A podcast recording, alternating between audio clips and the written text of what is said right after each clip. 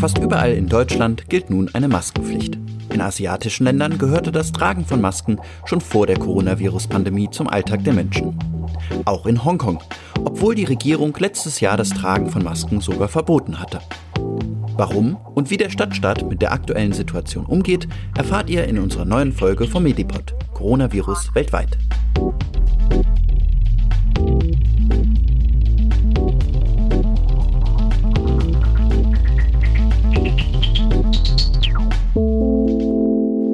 Medipod, der Podcast für Medizin.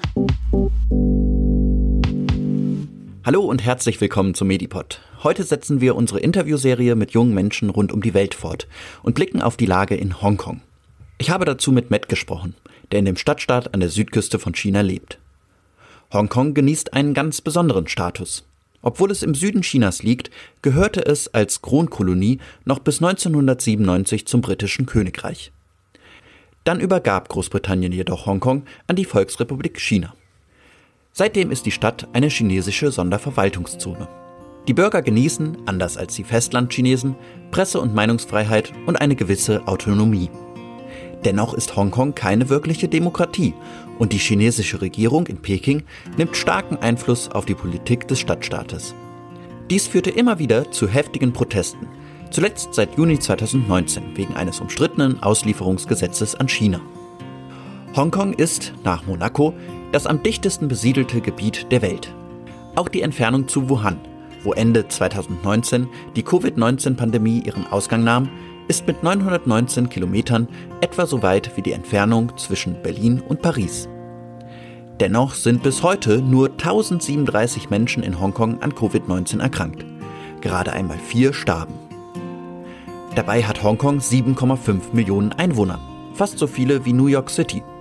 In der amerikanischen Millionenmetropole starben bis heute hingegen über 17.000 Menschen. Wie hat Hongkong das geschafft?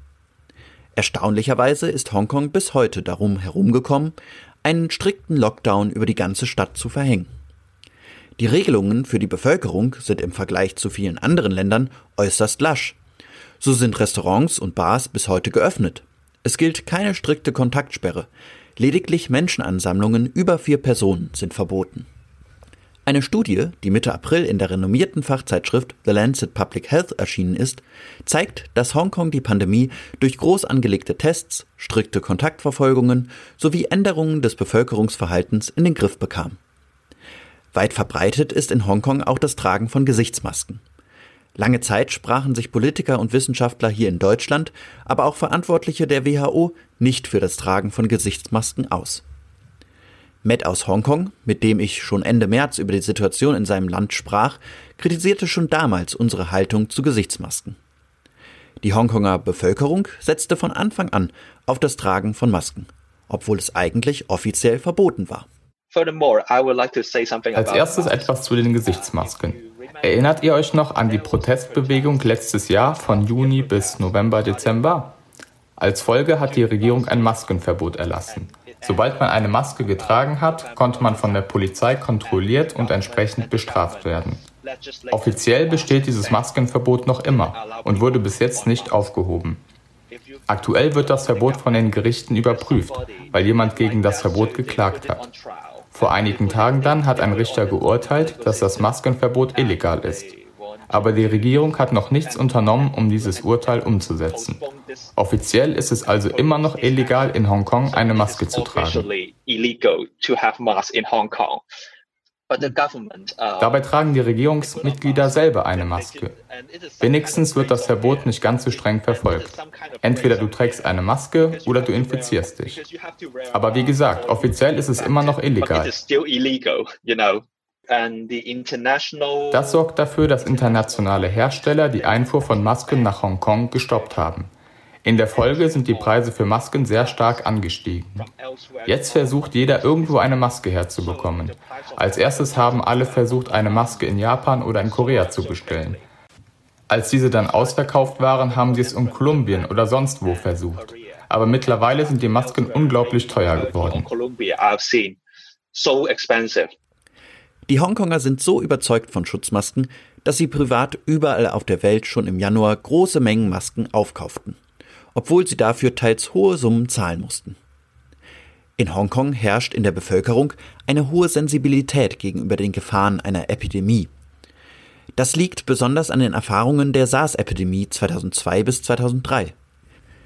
Diese ebenfalls durch ein Virus aus der Familie der Coronaviren ausgelöste Lungenerkrankung forderte damals 299 Tote in Hongkong. Zudem ist das Misstrauen in Hongkong gegenüber den Informationen aus China stets sehr groß. Deshalb waren die Hongkonger schon früh beunruhigt, als es erste Berichte von einem neuartigen Virus in Wuhan gab. Uns Hongkong-People beunruhigt diese Epidemie sehr, denn wir erinnern uns noch gut an das SARS-Virus von 2003. Egal wie teuer eine Maske oder Desinfektionsmittel jetzt sind, die Supermärkte sind leer gekauft. Solche Zustände waren vor ein paar Wochen noch unvorstellbar. Mittlerweile hat die Regierung verpflichtende Tests für Personen mit Corona-Verdacht oder Personen, die mit ihnen in Kontakt waren, eingeführt. Das gilt auch für Kollegen, Verwandte und Eltern. Sie müssen sich dann für 14 Tage isolieren und werden von den Behörden regelmäßig auf das Virus getestet. Den ersten Fall hatte Hongkong bereits am 22. Januar zu beklagen. Ein 39-jähriger Mann, der mit dem Hochgeschwindigkeitszug, der Hongkong mit der chinesischen Großstadt Shenzhen verbindet, nach Hongkong kam. Hongkong gelang es, die ersten Fälle im Januar, Februar und März immer strikt zu isolieren und die Kontaktpersonen aufzuspüren. Dadurch wurde ein größerer Ausbruch verhindert. Die Grenze zu Festlandchina schloss die Peking-treue Regierung nicht. Darüber entbrannte ein großer Streit in der Hongkonger Bevölkerung und einige Arbeiter aus dem Gesundheitssystem drohten mit Streiks, sodass die Regierung Anfang Februar bis auf vier Grenzübergänge nach China alle restlichen schloss. Doch auch in Hongkong lief nicht alles reibungslos. Menschen, die in Quarantäne mussten, sollten Armbänder tragen, die Alarm schlugen, sobald die Personen gegen die Quarantäneregeln verstießen. Doch einige Isolierte widersetzten sich dennoch den Regelungen. Uh, Leider haben einige Infizierte während der Quarantäne live bei Facebook oder Instagram gestreamt, wie einfach sich die Maßnahmen umgehen lassen. Sie haben sich dann gebrüstet mit Schaut her, wie einfach wir hier aus der Quarantäne rauskommen und einfach draußen rumlaufen können. Natürlich hat man diese Leute dann erwischt. Das ist ziemlich einfach, denn die Isolierten tragen spezielle Bändchen an Händen oder Füßen.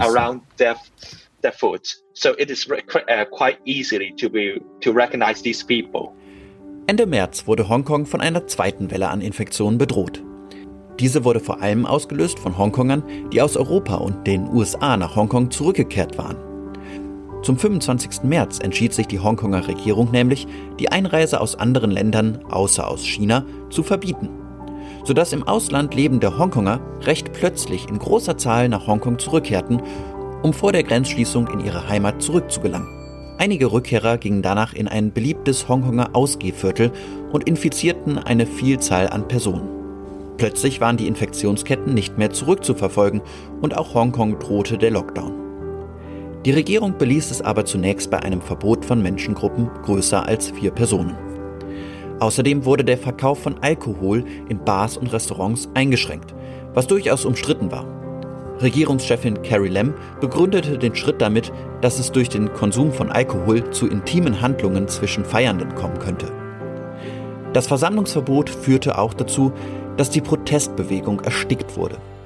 Die chinesische Führung versucht nun im Windschatten der Krise ihre Macht in Hongkong zu festigen und hat Mitte April mehrere berühmte Aktivisten festnehmen lassen. Daraufhin kam es zu kleineren Protesten. Am 1. Mai wollen die Aktivisten trotz Versammlungsverbots wieder in größerer Zahl demonstrieren. Das Misstrauen gegenüber China ist auch in Bezug auf die Covid-19-Pandemie sehr groß. We don't trust China now and wir in Hongkong haben kein Vertrauen in die Meldungen, die wir aus China oder von der WHO bekommen. Für uns ist der Generaldirektor der WHO eine chinesische Marionette, denn er hat China nicht wirklich für den Ausbruch kritisiert. Im Gegenteil, er hat nur gute Dinge über China gesagt und die Maßnahmen, die gegen das Virus getroffen wurden. China hat dies gut gemacht, China hat das gut gemacht. Aber er hat nicht kritisiert, dass China das Ursprungsland des Virus ist, weil dort der Verzehr von Wildtieren immer noch nicht verboten ist. Bereits 2003, beim ersten SARS-Ausbruch, war das der Ursprung des Virus. Im Moment sehen wir also, dass man dem politischen Theater nicht blind vertrauen kann. Because of this current situation. Das war unser Medipod zur Lage in Hongkong. Vielen Dank an Matt für das Interview und vielen Dank Tim für die deutsche Übersetzung. In der nächsten Folge werfen wir einen Blick in den Osten Europas und sprechen mit jungen Menschen in Serbien und Russland. Bis dahin, euch eine gute Zeit. Und wenn ihr einkaufen geht oder Bahn fahrt, Mundschutz nicht vergessen. Die Hongkonger machen es vor.